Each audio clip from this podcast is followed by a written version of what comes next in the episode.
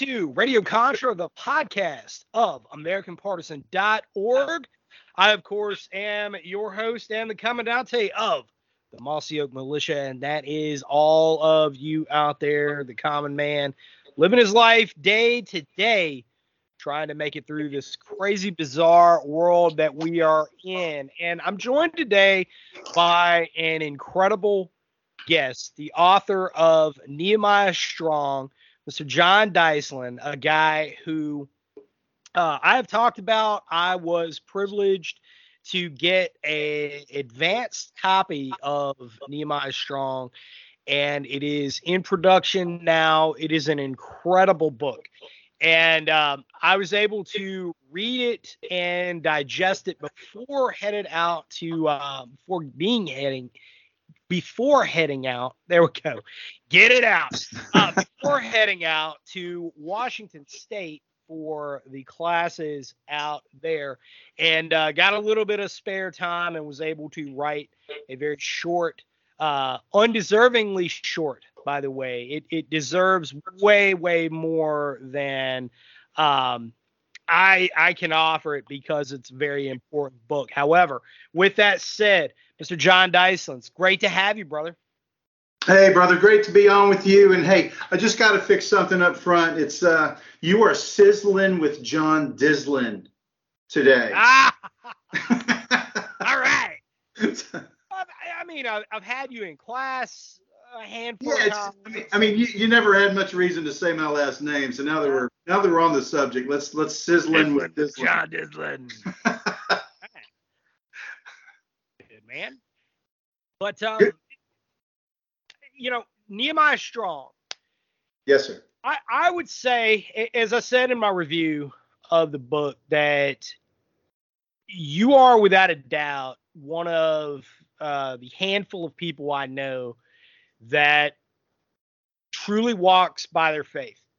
And that that is something that when you when you meet those people, and it's a very unique thing. When you meet those people, you instantly know that, that this is a very spiritual person they're walking on the path with the Lord. They they're they're they're walking in, in a righteous manner.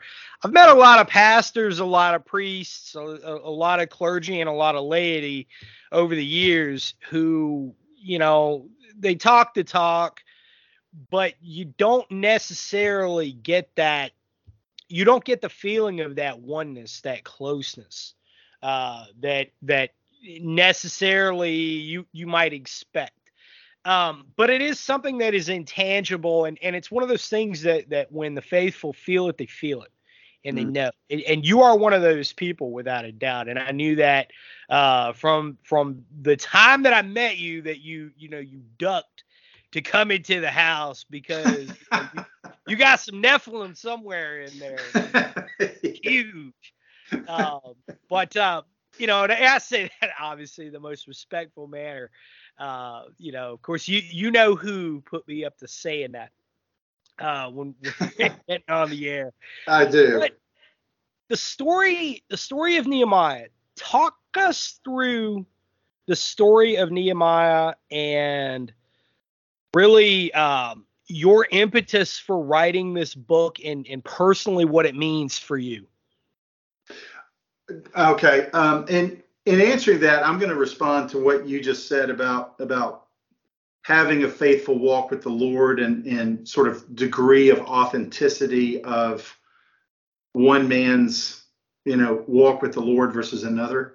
Um, and I'm reminded of, of scripture where it says that he who is forgiven much loves much. And um, you know, for me, uh, I I grew up you know, as, as a toddler, I was in church. And um, funny story, I, when I was three years old, I was sitting in the front pew and the preacher was, you know, waxing long and trying to make some big point and he said he said uh, he was making a point about the rock of jesus and our sure foundation and he said something like you know what is for uh, after all what is stronger than rock? And this uh, then little three-year-old boy jumped up and he said i know what's stronger than rock. Steel is stronger than rock. So so i got an auspicious beginning there with engaging with uh, with preachers. But um I, you know, so, so I, I tell that story and I talk about growing up in the church to say that for the longest time, and I mean decades and decades, I knew what the truth was.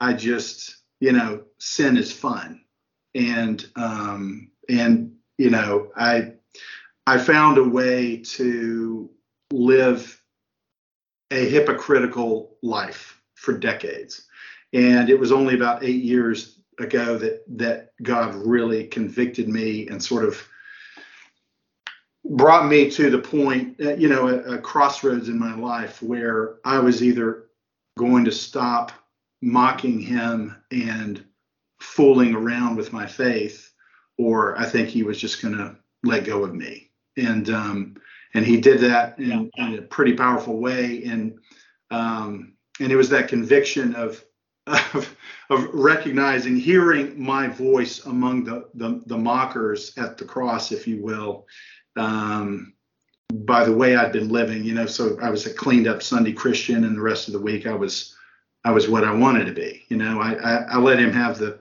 have the the throne of my heart one day a week, and um, and he will not be mocked. and uh, it was it was through a series of convicting events and a season of conviction that um, I realized that, you know, over years and years of my fooling around, he had been serious with me and long suffering, as it says in the in the King James. He'd been long suffering towards me, and he'd had enough. And um, and I thank God that he was so patient with me, and um, but that he also convicted me and, and made it clear to me that I was in the midst of making a choice, and I was I was the hypocrite that Jesus talked about in parables. And um, you know, when you when you sort of have your face shoved into that hard truth of your life, and where you know you think you're a pretty good man and you're not, um, it's uh, I mean, either you'll you know make peace with the devil or you make peace with God, and I, I chose to make peace with God. So that's kind of that's the foundation for me of, of where this went. Um, so back to the, the the the question at hand in terms of Nehemiah. Uh, you know, Nehemiah is a book in the Bible. and it, it, doesn't get a ton of airtime and you know it's sort of wedged in between a bunch of other bigger more uh, noted books like Psalms and Isaiah and and all that. But um, Nehemiah was a godly man. He loved the Lord. He he was living in Babylon. So this is this is at the end of the judgment period of the Israelites because they had turned away from God for basically half a millennium. And so Babylon was allowed to overrun uh, Judah, finally, which was the last surviving uh, of the two kingdoms, in 586 BC, Nebuchadnezzar dragged a bunch of Israelites in back to Babylon. That's where Daniel got to have his ministry and his prophetic experience with the Lord recorded in the book of Daniel. And then, so at the end of that was um, was the time frame for Nehemiah. And so Nehemiah was a servant directly to the king, and through a really miraculous engagement between the king and Nehemiah. Um, the king was moved to bless um, bless Nehemiah and the Israelites, and, and Nehemiah was appointed as the leader of the people, this remnant of Israelites who uh, returned to Israel, returned to Jerusalem. And uh, so, what made it so compelling to me, Scout, for using it as the name of the book was picture in your mind, you know, you've got these not rich people coming out from enslavement and and being in oppression in Babylon. Uh, at that point, it became Medo-Persia, but you know, kind of same same song, second verse, and coming back to a ruined, desolate, um, broken down city of Jerusalem. You know, the, the apple of God's eye, this this this precious city to God. It's all run down. It's it's you know it's got animals living in what used to be homes. It's it's the walls are torn down, and they come back uh, under the leadership of Nehemiah, who was walking in godly faith to the Lord, and they come back and they they armor up, they suck it up, and they go to work rebuilding um, the the walls of the city, rebuilding the city, and rebuilding the temple to God.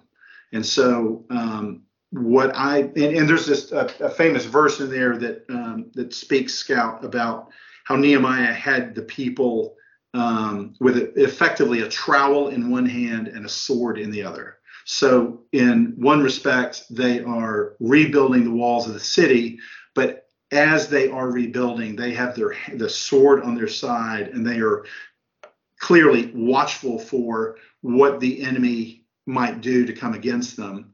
And it, it really has a miraculous outcome where in 52 days, which was just extraordinary, miraculous, truly miraculous. They fully rebuilt the walls of Jerusalem. And there's this this fantastic verse. I think it's in uh, Nehemiah six that basically says the the the heathen around the Israelites who were hating them and resenting their rebuilding the walls. They they became discouraged because they knew that God was in the building. And I think uh, which is why I talk so much about your your spiritual life and walking with the Lord, armor of God, things like that in the book. Um, if we, if this remnant of true believers in this season does it with God, walking with God, pressing into our faith and our relationship with God as we armor up and and get prepared for what's coming and what's already here God is going to bless that effort. And I think we'll have a repeat of Nehemiah where the heathen around us will get discouraged because they'll know that God's in it. Amen. Amen. I, I you know, there, there's so many parallels there that can be drawn to today, and and it's a really intense thing. Uh, us as Christians, us as the faithful, we we go day to day trying to make sense of the world uh, because it, it, seems like with everything that we see, the the uh, you know, just this weekend we had we had senseless murders, mm. absolute senseless, uh, you know, a, a mass shooting, and uh, of course I have a lot of thoughts on that. Uh, but at the end of the day, you know, the, the victims there are are really the ones that that we need to be focused on. And there there's there's so much wickedness that we can point to as the culprit, but there's also wickedness in the response that we've seen, which is is highly disappointing. When, uh, as other people in the media have pointed out, um, you know the the the lack of response in in Waukesha, where, where there was a uh, a mass killing and and unfortunately children were dying, and it was of course racially motivated. And you know now we have uh, a, a, very similar set of circumstances in Buffalo, New York, where the roles are reversed, and and we see it, a duplicitous message there, and it's very very unfortunate and it's very sad. As, as you know, America, it's important to understand, was founded as a Christian nation through through tolerance through that respect and and you know we've we've had our issues but we've always had a return We've always had a humbling. We've always, when when faced with crisis, have have come together as a nation and we've refound those Christian roots. And you know, what do you see on the horizon with that saying? What is it going to take for Americans to to wake up and revisit those roots? Because a, as you and I have talked about in person, numerous times. Uh, you know, and, and along with our, our good friend that was kind of the, the conduit for us meeting, uh, Bob Griswold over at Ready Made Resources, preparedness is not simply having stuff. Preparedness is not simply being worldly. It's spiritual, and it has to begin with that spirituality. That that it's not doomsday.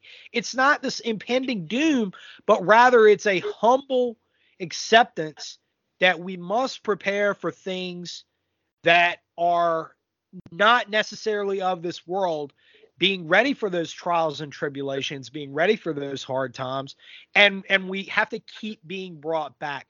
What do you see on the horizon as as what's going to be the thing that the next humbling, the next thing that brings Americans back?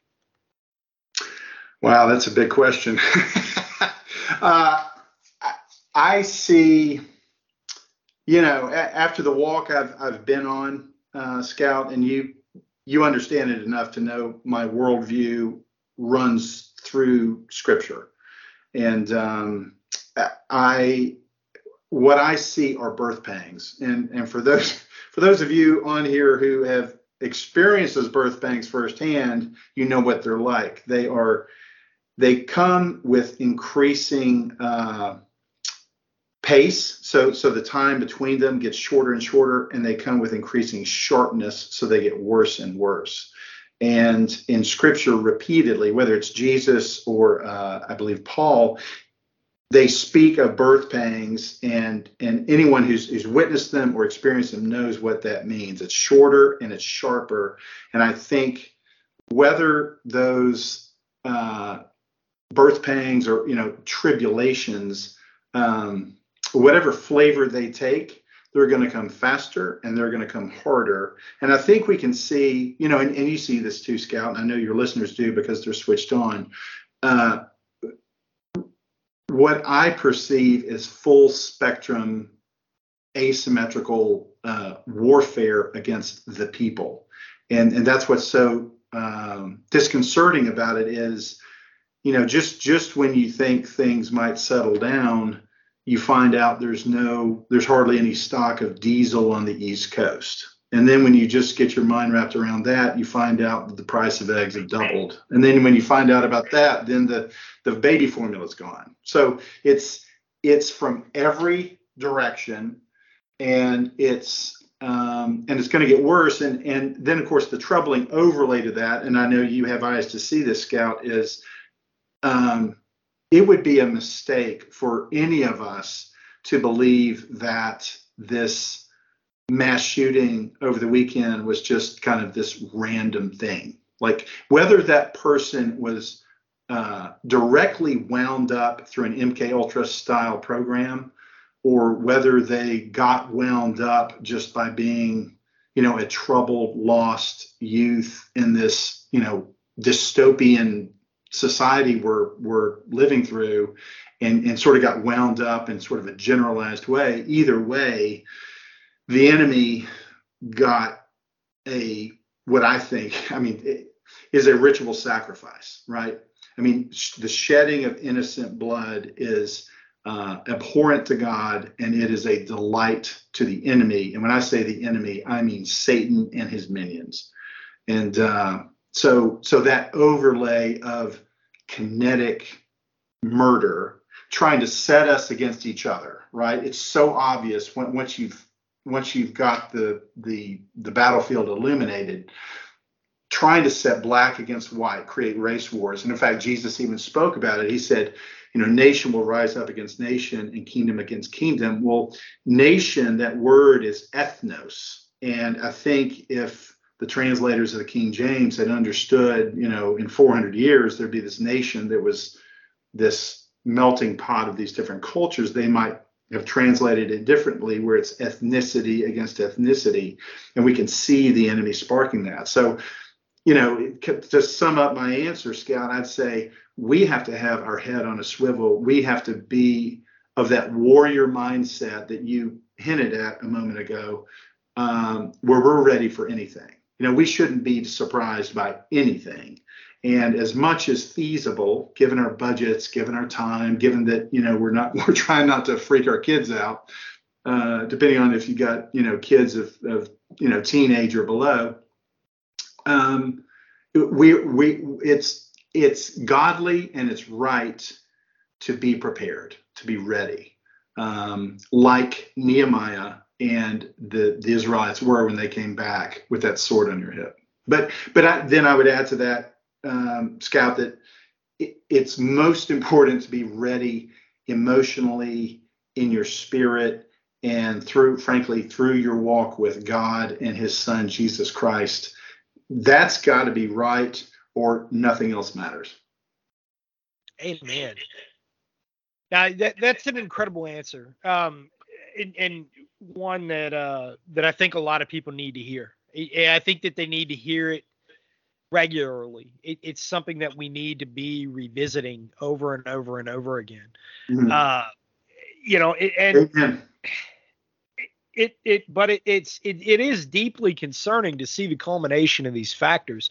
You know, we're faced with great cataclysm in this country. I mean, the, the, the diesel shortage that you mentioned, uh, you know, the, the results of the baby formula shortage to, mm-hmm. to those who, who don't have small children or are not familiar with this, uh, it's it's very easy to dismiss this, you know. And uh, being a being a parent myself, and and I know you are, we're, we're intimately familiar with the challenges of of parenthood, especially early childhood parenthood, where you know it, it, it is very difficult individually to prepare for all circumstances. You know, so when we see things like baby formula shortages, it, it is both a shock but also leads to more questions. And, and for those out there who don't have kids, and you might be dismissive of these things, I've seen some media figures out there, uh, Bette Midler uh, being one of them, you know, coming from her ivory tower. Uh, Bette Midler hasn't been relevant in decades, but you know she she lives in this Hollywood elite ivory tower up there where she can just pontificate to all of us uh, her edicts on life but the, these, you know, I, I mean, but the, these people are are so wicked. But it should be very important to them because these are all cracks in the dam. And so while something like a baby formula shortage may seem insignificant to those who do not have kids, it is extremely significant to everyone because this is a micro fracture in a dam. This is a warning sign. And just because this does not affect you does not mean that other things on the horizon that are secondary and tertiary effects of this shortage are not going to affect you as well the diesel shortage. This is going to be a crisis, and it's going to be a crisis. It's going to hit us very, very soon, very quickly. Uh, just before we got on the air, just before I got on the air with you, I was uh, on the phone with a, a local service provider uh, who were, is heavily reliant on elements of the fuel industry.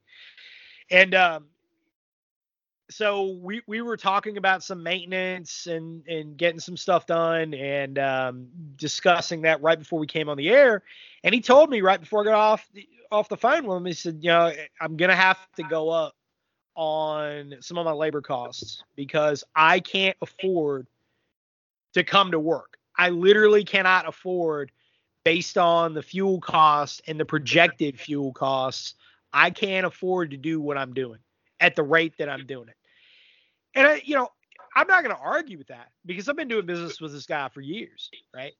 But the thing is, is that this is going to happen, he's being honest with me. He's not trying to rip me off or, hey, you know, everybody's in a crisis. I'm going to make a buck. It's none of that, man. It's because people are seeing now that they in order to make money especially for an entrepreneur out there in order to make money they have to go up on their costs of things. They're going to have to do it to offset the fuel costs, their expenditures. To the consumer, I mean, we we've already seen the warning signs with the CPI, and I know you know you you know a lot about the financial sector. What what we're seeing now, the the risk of hyperinflation is there. It it for everybody who is dismissal of this issue leading up to now yeah, oh well, you know, eh, those crazy preppers, they talk about that hyperinflation stuff and you know, that that fringe economist and that guy and this guy and whoever. Now it's a real thing. Now it's actually being discussed.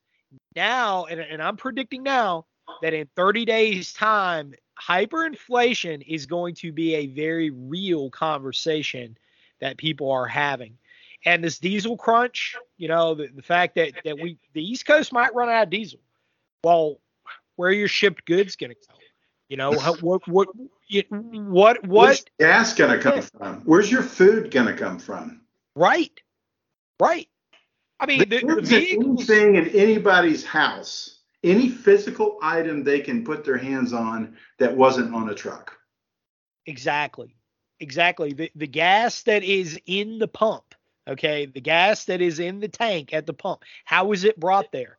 It's brought yep. there by a diesel truck. Yeah, and if that last mile, I mean, maybe the first 3,000 miles were pipes and ships, but that last mile, if you can't get it the last mile, no. buddy, you're in trouble.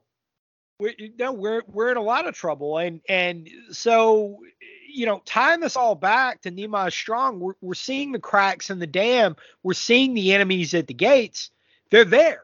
Okay, they're there. And and it's not just a tangible enemy, it's the intangible enemy. It's it's the short-sightedness that the Judeans had for so many millennia, right? Mm-hmm. Or or so many yeah. so many hundreds of years rather, so many centuries uh going on a millennia where they they got away from the Lord, they got away from the covenant, they got away from their faith and embraced worldliness and what happened? They had to have a humbling. They had to have a return to to the faith. They had to have a a uh, a reckoning and a humbling. But the Lord used the vehicle in Nehemiah to bring that about. And that brings me to the book. That brings me to the book. Oh Talk yeah, I I've, I've, I've just I forgot until just now. I wrote a book. So, it only took two years, though. I, I forgot about those two years. Exactly. well, talk us through real quick the the impetus for writing the book. I, I mean, we, have already established, you know, the name, which I, I think is just poetic and and wonderful on so many levels. But the impetus for writing this book, because you have so much material in there, and then this is not a book by the way, folks, for, for the listeners, this, Nehemiah Strong is not a book that you're going to read in a conventional sense. This is a manual. This is a this is a manual for day-to-day living as a Christian in times of tribulation and persecution. So so talk us through some of the sections in the book, what you cover in there and and how people need to be using it.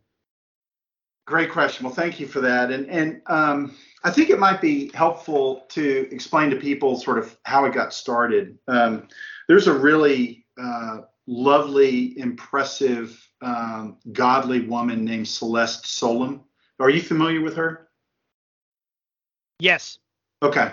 And Celeste uh, has a unique background. She has a lot of insights into the plans of the enemy because she she she worked in the enemy camp for a number of the number of years in uh, government agencies, and um, and and God brought her out of that, and now with that with those eyes to see, she helps to um, to open the eyes of others, help people understand the intel, and have eyes to see what's going on and what's coming next, and um, I was listening to her. It was right at a little more than two years ago, Scout, and almost in passing in a video that she put out, she talked about, yeah, this you know sooner or later they're going to come to your door, and when they come to your door, it'd be really useful to have this one page, you know, uh, questionnaire to ask them, and it kind of puts them on their heels and lets them know that you're not to be trifled with. And oh, by the way, there's some good signage. You know, you can put out constitutional signage that puts them on notice. And then she sort of went on, and uh, the the thought of that of, of wow, you know, you could be prepared with questionnaire forms and with signage that could really give you the upper hand in that doorstep engagement, which is what it is just, it just enamored me uh, that thought uh, but as I dug into a little bit more, God really laid it on my heart um, to to really engage in that and to to chase down that you know rabbit hole. And uh, and so I said, okay, Lord, you know, I went through a season of you know, kicking against the goads and not wanting to do what what I felt he wanted me to do. And now it's just, I mean, how fast can I run to do it? You know, when he lays something on me. So uh, so anyway, that that that doorstep engagement with uninvited public servants who have an agenda. They show up with you know an end game that they aren't necessarily sharing with you. Um, that was the impetus for the whole thing. Now, the where it wound up um, was far broader than that because every time Scout, I sort of bumped into a new pressing issue pertaining to our preparedness, our wholeness, our you know our maintaining some semblance of quality of life and life itself as things got darker because I've you know I've uh, for better and for worse, I've acquired, I think, some uh, discernment in terms of where all this is headed and how fast it's heading there. Um, so every time I bumped up against a new kind of issue that I felt was, um, you know, rose to the level of of preparing God's people for, I folded it into the book. So it started with that doorstep engagement, and there's, I mean, there's multiple sections in this book on how to own that engagement. Um, yep. When somebody you know shows up at your door, but there's there's far more than that in terms of breadth. So, um, but let me let me sort of back up a step to where the book. So that's that's the, the genesis of the book. Um, it's 480 pages. As I as I as I added, folded in all these other attributes and aspects and facets of, of our engagement with the enemy, it, it just took on kind of a full, as I saw it, a full waterfront of this is essential for you to be prepared. You know, maybe you know some of these parts, maybe you don't know some of these parts, the parts you don't know, that's where I can edify you. Um, but to to get to the foundation of it, Scout, you know what's funny is that um, I wrote the book for about a year and a half, a year and four months. And then I sort of had to step away from it for a week or two because when you when you're that close to something for that long, it's you lose perspective. I came back to it. the, the funny thing was that uh, the the introduction was wholly inadequate because when I wrote the introduction, I didn't realize the book I was about to write. Uh, because it just kept growing and it kept the the breadth of covering that waterfront for you know people who want to be edified, people want to be encouraged, and people who want to be fully battle ready and and equipped. Just you know, my field of view kept spread, kept widening. Um, but but it, it's really neat because I, I really feel like God helped me along the way. And, and doesn't he do that, you know, through all our lives, um, those who are walking with him. But um, what he really led me back to was starting with the essentials, which was first, um, I would say, where you stand with him, combined with something that was really enforced with me through you Scout, which was that warrior mindset. And so the, the first chapter, think, yeah, the first chapter after the introduction was you are in a war whether you like it or not, whether you ask for it or not, whether you, you know, would rather it be, you know, rainbows and lollipops all day long. It, it, it is the nature of the season we're in, and you have to deal with it. And if you're going to to uh, to thrive within it and be a victor and not a victim, you have to have the heart of a warrior. You have to have the mindset of a warrior. You have to have the uh, the eyes to see. You got to have the discernment of a warrior so that you understand the battlefield you're in, so that you can have victory in this season. So that that was kind of the start of it all. And I know, Scout, that's right down your alleyway. Oh, it is a hundred percent because, you know, we we all know we all know those Christians, and and you talked about it at the very beginning of the interview, who and and I love them to death, but but you know my parents were certainly in this category. We, we all know these people who they go to church on Sunday. Christianity is in our faith is a social activity. And while you know we we can enjoy and cherish that aspect of it all and we should. We should because we can find great communion with one another as well. But it is not resigned to a social activity. We will be tried. And, and in America, we've had it way too good for way too long. And all of that, the, the fruition of that frivolousness that we have had for uh, decades upon decades now of the you know the, the hubris of, of the post Cold War era of uh, the the extravagance that that we've had, the, you know, what where we find ourselves today. Uh, you know, we, we talk about the the Roaring Twenties. The history books talks about the Roaring Twenties, the the decadence that led up to the the stark contrast of the Great Depression. What will the history books say of the past 30 years? Where we've been in this very bizarre time of you know kind of limited conflict. We've certainly been at war. Uh, i spent my entire adult life at war overseas. Uh, you know either with with three tours uh, two in iraq one in afghanistan either over there actively or when i was back during that time in between those deployments training up right? Going to schools, learning how to how to be better and, and more effective. We we we have been we but we've been an army at war, but not a nation at war. You know, we were a nation at war for a couple months after 9/11 and that was about it. And then after that it turned into a talking point and then that led into uh, Iraq and everything else. But here at home, the extravagance, the elegance, and the hubris that we have had, that we've exhibited. And now, of course, we find ourselves in the predicament that we're in. Very short sighted. There's government corruption that is out of just completely out of control.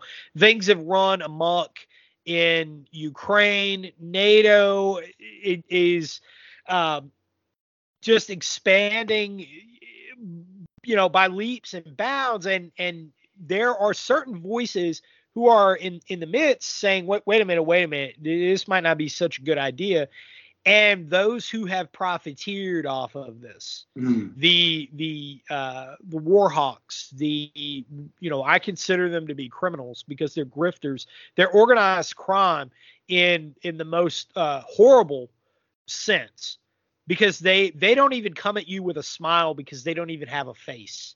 It's just faceless kleptocracy that's running things they're pushing us to the brink of nuclear war. So us as Christians, it, it, you know, your book to me was so important for a lot of reasons, but it it creates a grounded nature just as you pointed out, you know, dealing with people who have ulterior motives, people that are coming out of the woodwork, they tell you one thing to your face and they're really into something else in the background. And, you know, how do you build that trust? These are all questions that I get bombarded with frequently from uh, great people out there who, who come out to train, but they, they simply don't they don't quite get it or they at least need that voice that, that is helping them and i think that your book is is critical in that one of the things that that I thought was particularly important was covering privacy.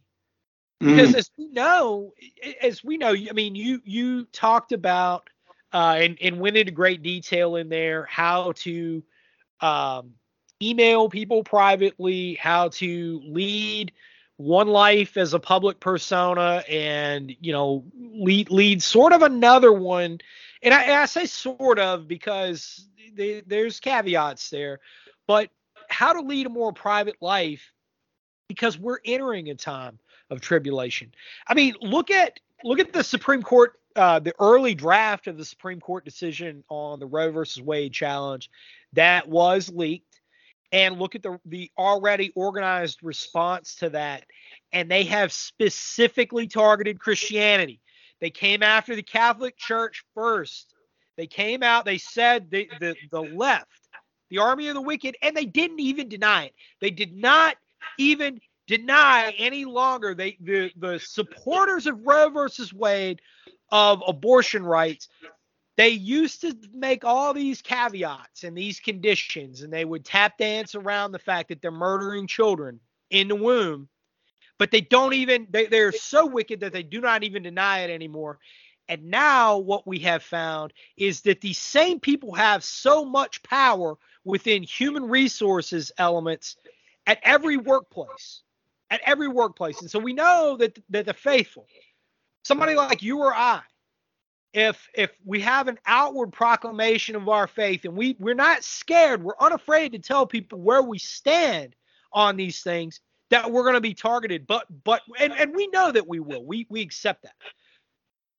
But now it's trickled down to those that viewed Christianity maybe as a social activity, or maybe you know, well, I'm, I'm faithful, but I'm not going to run run around, and you know, I'm I'm not necessarily gonna.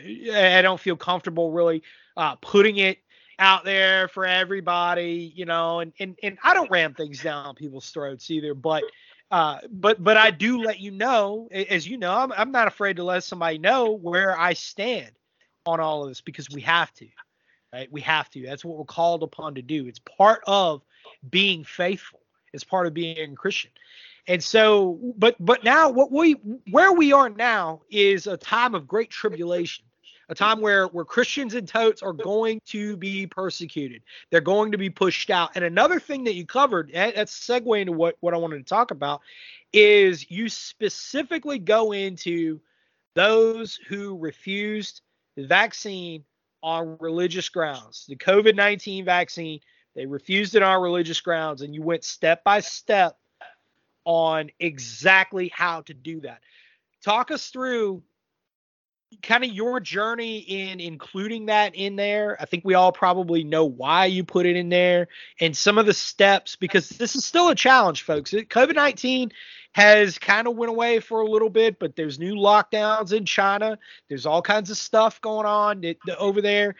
This this is they and they're going to use it again. Okay, they're going to roll this stuff out again right before the election. They they they're going to do it because it worked last time. They're going to do it this time. So and and and I think this would be an awfully convenient tool to get a lot of Christians fired in the workplace mm. just out of revenge. So where do you see all that going and and your impetus for uh, the religious exemptions and including that in there? Yeah, great question, and uh, I I think for for most of the listeners to you Scout, obviously they're pretty switched on. They've, they've got a pretty well illuminated uh, battlefield terrain. Um, for those listeners who might be listening and kind of shaking their heads, thinking, you know, these nuts are talking about this coincidental, this thing that just happened, and you know, oh, why are you fear mongering about it coming back? Listen, it is. I just implore you to consider. It was embarrassing, you know. I, Scout, speaking for me personally, I'm embarrassed at the ways that I fell for the con. You know, that every time I put on a mask, every time I was, you know, nervous about being around other people. And I, I think I snapped out of it pretty quick, but it still pisses me off to think about those moments when I was, you know, all all masked up, you know, ready to go. Um, but but you said something really prescient that it virtually guarantees that this thing circling back is how successful it was if if something on the battlefield works massively, you can pretty much guarantee your, yourself that they're going to do it again. Which is why I, it's to me, it's only a matter of time before it circles back. It may be, you know, a son of COVID nineteen. I think it's convenient for them that they've, you know, they've got the EUAs for the vaccines and they got the vaccines all spooled up, and you know, they so they have right. that. They, they laid the groundwork. Yeah. And they so, laid all the groundwork. They can revisit this at any time and they know that it worked. Yeah.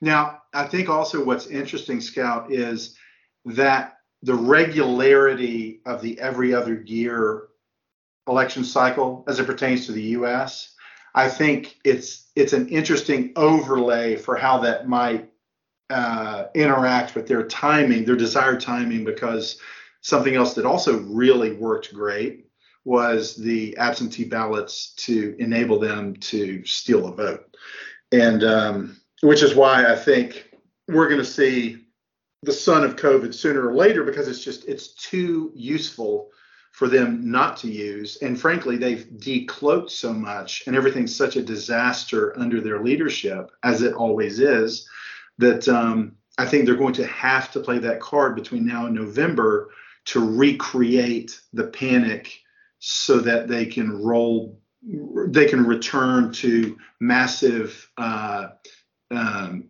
uh, absentee ballots that have no chain of custody, right? That and and this movie 2000 Mules that came out, I haven't seen it, but I've seen enough of it to know that um, it's just proof positive. It's just undeniable, massive uh, fraud, uh, corrupting the election system. So so, but Yeah. back to the core of your question, um, it's coming. I I it was so crucial to me to equip people with everything I could get my hands on. Uh, and really, you know, it's, we all we all have our personal, you know, uh, faults. And one of my faults that I try to turn to a strength as often as I can is being obsessive compulsive. And so I'm like a dog with a bone. I start to get a bone, and I just can't let it go. And and I tried to apply that in a good way, where, you know, for example, um, uh, you talked about comms. You know, I've got and and I was really when I sent you an advanced reader copy, Scott, I was a little little nervous because it's a little bit like sending your you know your life's work to a global expert on subject matter. So when I sent you all Yeah. the sections on comms and you know how to how to have a low profile and how to do stuff clandestinely, you know, it's uh, I'm I'm glad to hear from you. I didn't screw the Oh, pooch on. Uh, No, your- no, not at all. Well, you know, you you've been in class. Uh, you've you've certainly digested and applied the knowledge, and it's it's important for multiple voices, multiple viewpoints on it because I, you know, we all have a, a paradigm that we come from. You know, in mine, the paradigm that that I approach communications from is is very different than what most people consider and what most people uh, are maybe even looking for.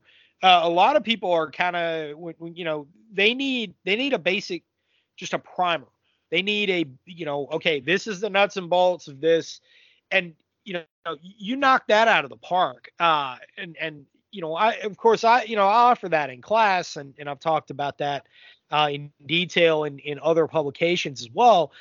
But you know, the important thing is to really drive home the purpose. Why, why are you doing all this? Because because of times of great tribulation, because of of what we are being faced with.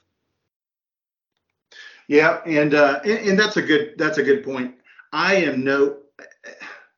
There are things I'm an expert on, but most of them aren't relevant to this book. But I know enough, and I, I, I'm I'm dogged enough in my research to give people a start a a a, a play a starting place for you know whether it's uh, making your even your cell phone a lot more effective for let's say rallying a mutual assistance team or whether it's you know some of the the introductory stuff on comms. Like if you're really looking to dig deep go study with scout. If if you want a, a good head start consider you know nehemiah strong for that and and all the other stuff in, in nehemiah strong. But back to finishing an answer on the covid thing for you scout um, a whole lot of the book is addressing the whole uh, multifaceted attack mode of uh, the COVID 19 or any future pandemic, frankly. So it's, you know, part of it is what kind of supplements could I possibly take that might enhance my uh, my um, immune system. Part of it is some intel on how deadly uh, dangerous the vaccines are. Part of it is um, for example, I, I and this is another example God laid something on my heart. I just I had to get after it and and and fold it in. Was as a parent, and I know you're a parent too.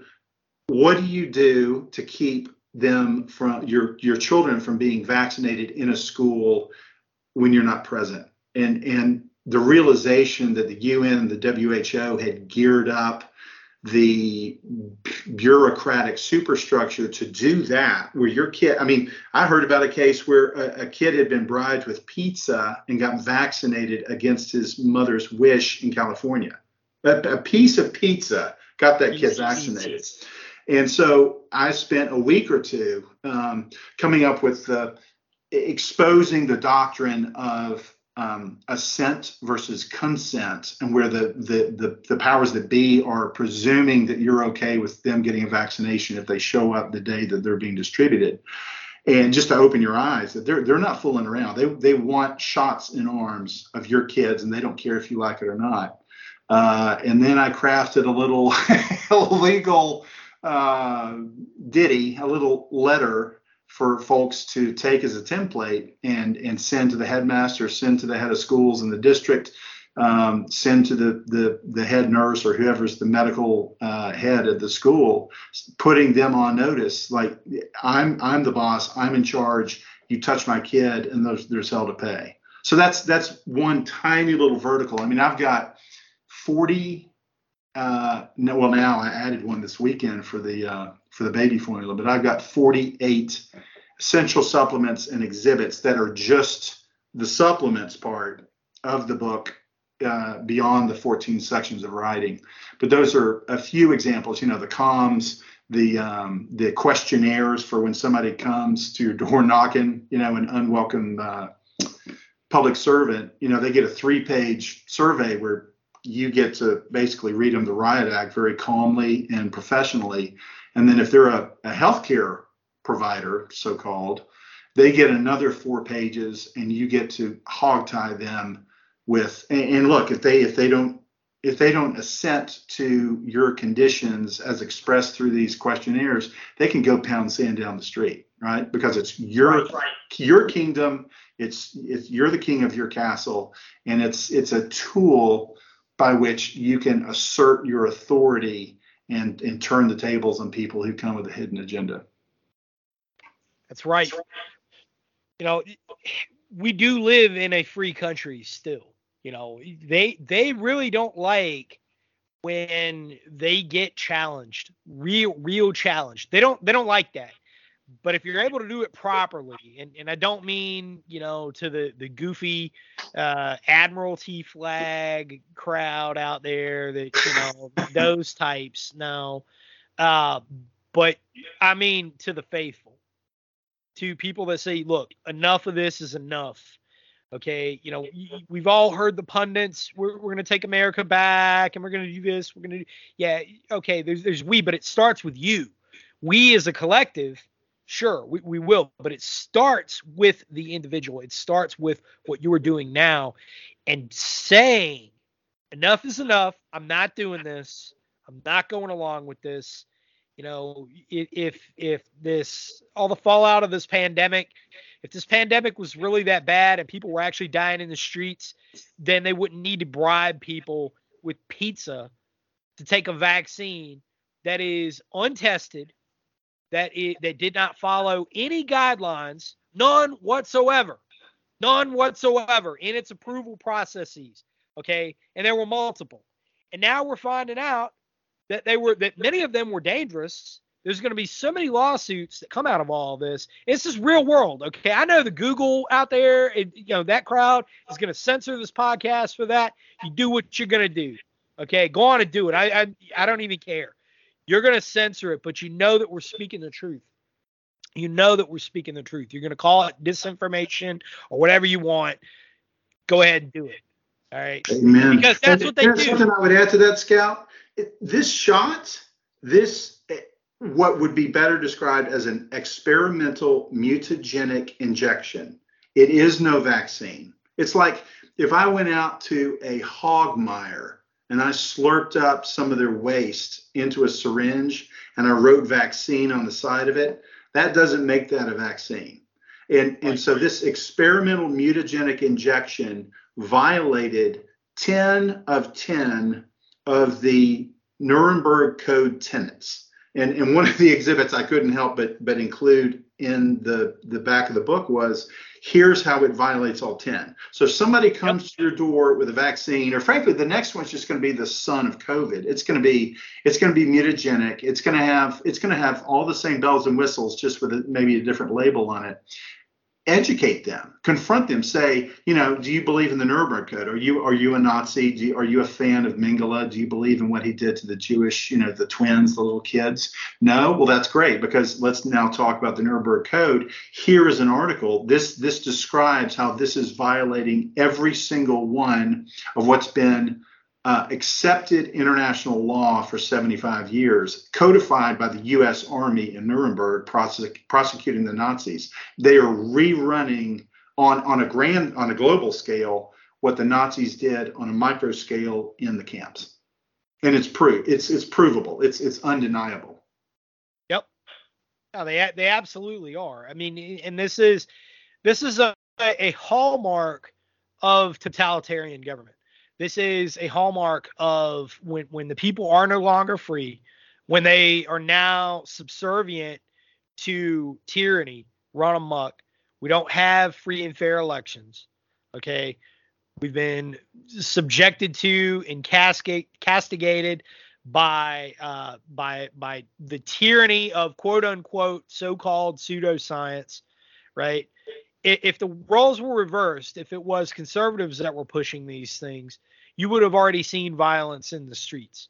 But we have not because for too long, the conservatives of the world, the faithful, they they've just sat by and well, you know, I'm gonna, I'm just gonna let it let things work itself out, and we'll just vote harder in the next election, and this is all business as usual, folks. I'm telling you, you better wake up. This isn't business as usual. Okay, the wall, the the wheels are falling off the wagon. The walls of Jericho are coming down. All right, we're seeing this. None of these things are normal. All right, none of these things are normal. We have a, a, a completely unchecked invasion of our southern border. The people who are coming in are coming in from all corners of the world. Who's bringing them there? Okay, we've got we've got a looming war that's about to go down based on a, a question of a presidential election in Colombia that Russia and China have a vested interest in. They're going to overthrow one of our oldest allies in the world and our only foothold that we still have in South America as a partner in stability. They're going to upend everything there. And you're, you're going to see chaos on our southern border. If you think it's bad now, you wait till that goes down all of the people that we have seen coming across the border have come from Venezuela and Colombia thus far in the past seven days. Past seven days. All right. They're gearing up for something. And you've got the president of Venezuela saying, yeah, we're, we're going to overthrow the United States. We're going to bring it down. We're going to topple the evil empire. He's quoted as saying that in the past couple of months. You got to take this stuff seriously. And what's a response from our own government? Literal incompetence incompetence at every corner. So, you know, and, and yeah, I'm angry. I'm angry because we, we've had no accountability and no leadership for too doggone long. And it's on us. It's on us now to stand up, to rise up. And that, ver- that first step is saying, I'm not going to take this anymore. I am not going to accept this anymore. And you need to start doing something about it. John, your book is it just like with the story of Nehemiah of that that inspires the name of your book and and, and inspired you was the impetus to write. We, have got to have a return. We've we have got to have a return. The churches are are uh, you know the the in in many of the denominations out there, a lot of the ministers are going to part time hmm. because they don't have the the you know they they don't have the congregation that they once had. The congregation is dying off. It's aging out. We got to have a return, folks. America will be humbled, and we're about to be. And the answer is a return. The answer is just like what Nehemiah did. You have to rebuild. You have to rebuild. We have to rebuild this nation and it's it, it's not going to happen by people just sitting online or watching a TV or being entertained nonstop. You're going to have to get out there and do it. You're going to have to get out there and fight. John, how can people find your book? They can go to johndyslin.com, and that's J O H N, and then D Y S L I N, which is Delta Yankee Sierra Lima India November.com, johndyslin.com, or uh, or nehemiahstrong.com if that's easier to remember, although maybe it's hard to spell. But uh, johndyslin.com, and let me also mention, Scout, that for your listeners through the month of May, uh, they can get a 10% discount on uh, buying the book, and also I'll, I'll sell. I'm selling uh, electronic essentials where you can get the the the, the things like questionnaires in the back electronically, so they're much more usable. Um, the discount for your listener Scout is Scout One. That's the promo code, and that's 10% off through the month of May. Amen, brother. Amen. Well, hey, hey, and and that's a surprise to me. I I think uh, that discount code, and I, I really really appreciate that, and, and you're so I'm honored by that. Um, you know, I'm I'm going to be pushing that out to everybody because I think that this is a critical read. John, thank you for being on with us. Thank you for sharing your story and and all of the great work that you do with the Radio Contra audience.